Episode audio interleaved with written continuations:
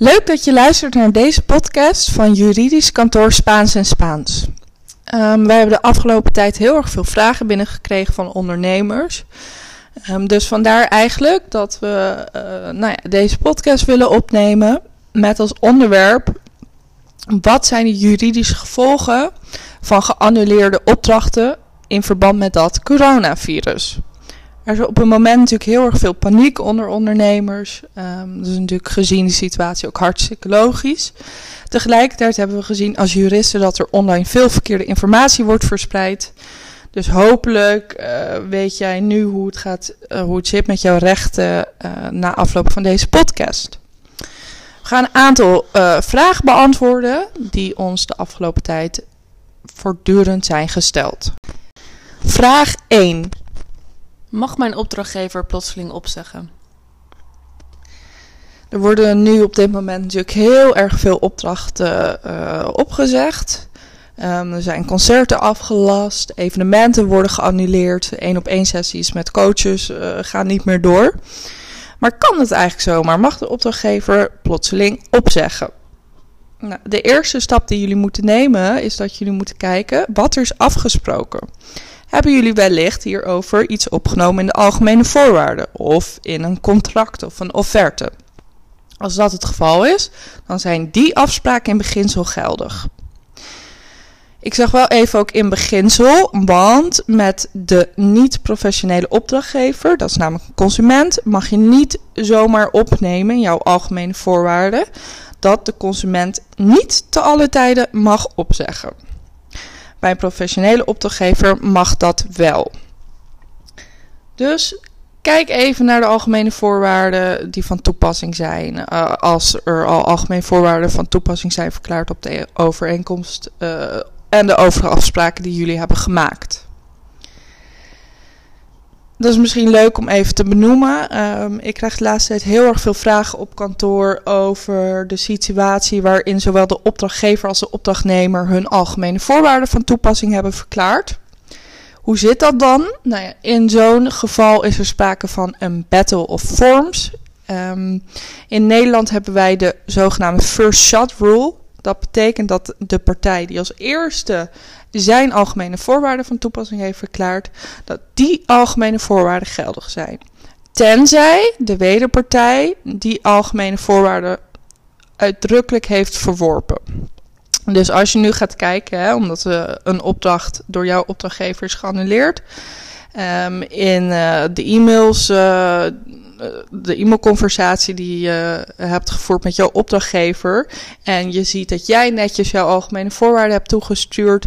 En je vervolgens een e-mail hebt gekregen van de opdrachtgever waarin hij of zij zijn algemene voorwaarden van toepassing verklaart. Dan is de kans dus groot dat jouw algemene voorwaarden met jouw afspraken alsnog van toepassing zijn. Op basis van die first shot rule. Goed, als jullie geen afspraak hebben gemaakt, dan val je terug op de wet. Um, volgens de wet is het zo dat de opdrachtgever de opdracht op elk gewenst moment mag opzeggen. Vraag 2. Waar heb je als opdrachtnemer recht op op het moment dat jouw opdrachtgever plotseling opzegt? Opnieuw, Kijk eerst naar de afspraken die jullie samen hebben gemaakt. Je ziet bijvoorbeeld in heel veel algemene voorwaarden een annuleringsbeding staan, waar iets staat in de trant van. Als de opdrachtgever twee weken voor de uitvoeringsdatum opzegt, uh, dient hij 25% van de overeengekomen vergoeding te betalen. Dus ga eerst even kijken wat jullie hebben afgesproken. Wanneer jullie hier geen afspraak over hebben gemaakt, dan val je uiteraard weer terug op de wet. Het is niet zo dat wanneer jij al werkzaamheden hebt verricht, uh, je helemaal geen enkel recht op een vergoeding hebt. Dus zomaar opzeggen zonder enige vergoeding voor het reeds gedane werk, dat mag niet. Hoeveel die vergoeding dan bedraagt, dat verschilt dan weer per geval. Heb je op basis van een uurtje factuurtje gewerkt, dan zullen de door jou al gemaakte uren moeten worden betaald. Indien jullie een totaalprijs hebben afgesproken, dan heb je recht op een naar redelijkheid vast te stellen deel van het loon. waarschijnlijk uh, vind jij als opdrachtnemer een hoger percentage van het loon redelijk als vergoeding hè, voor de door jou al gedane werkzaamheden. Um, en jouw opdrachtgever vindt een lager percentage redelijk. Nou, daar moeten jullie samen proberen uit te komen. Wat ook nog even goed is om te zeggen, um, is dat er opnieuw weer een verschil is tussen de professionele opdrachtgever en de niet-professionele opdrachtgever, de consument. Um, als jij als fotograaf uh, foto's zou gaan maken op een bruiloft en je hebt die overeenkomst gesloten met de wedding planner, die een professionele partij is, dan kan je prima terugvallen op jouw algemene voorwaarden waarin staat dat de hele opdracht um, niet geannuleerd kan worden en dat je dan bij annuleren een volledige vergoeding in rekening mag brengen. Als echter um, voor die fotoshoot jouw opdrachtgever uh, het bruidspaar zelf is, dan heb je te maken met consumenten. En in beginsel kan je niet 100% annuleringskosten vragen aan een consument. Dus let daar even op. Vraag 3. Heb ik recht op een opzegtermijn? Het is natuurlijk heel erg vervelend als je afhankelijk bent hè, van uh, inkomstenbron van een bepaalde opdracht en als de, die inkomstenbron per direct wegvalt. Maar kan dat zomaar? Heb je niet recht op een opzegtermijn? Nou, in beginsel is het weer zo dat je moet kijken naar de afspraken die, die jullie hierover hebben gemaakt.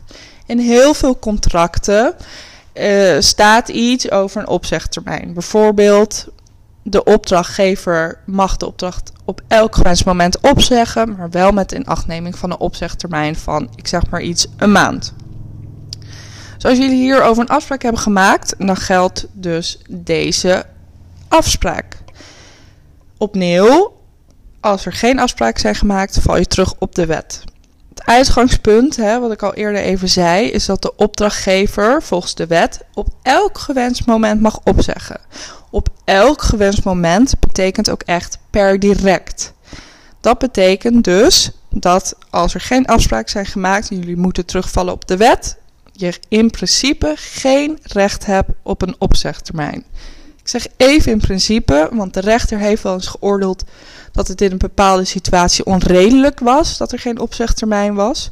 Bijvoorbeeld in situaties waarin je echt al heel erg lang uh, werkzaamheden verricht voor een opdrachtgever. Maar dat zijn weer uitzonderingen. Ga er dus vanuit dat volgens de wettelijke regeling de opdrachtgever op elk gewenst moment mag opzeggen en daarbij niet een opzegtermijn in acht hoeft te nemen. Vraag 4. Levert het coronavirus overmacht op?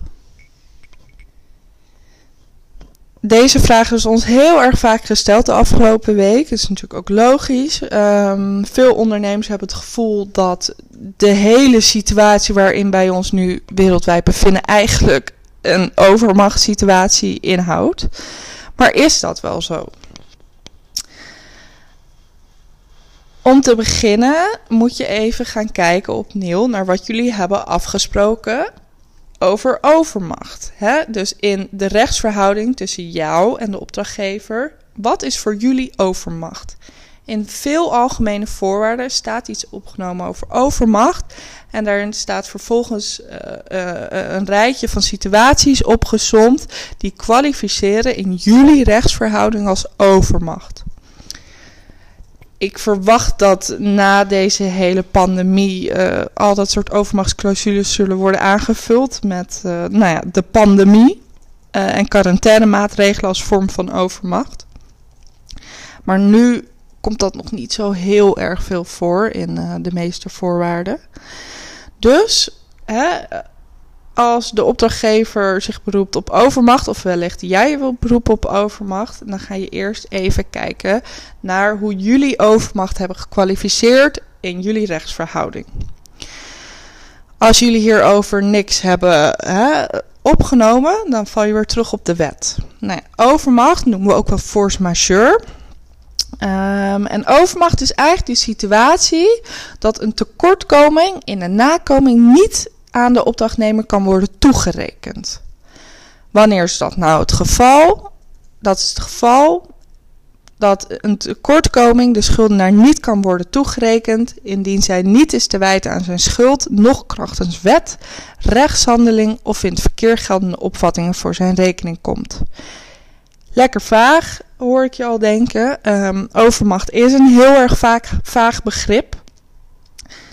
Je kan bijvoorbeeld denken, een typische overmachtssituatie is de situatie dat er een concert is gepland, maar een dag voor het concert er een grote brand uitbreekt in de concertzaal. De eigenaar van de concertzaal verkeert dan in overmacht. En het bijzondere aan overmacht is dat er bij een overmachtssituatie geen nakoming van de verplichting kan worden verlangd, maar er kan ook geen schadevergoeding worden verlangd.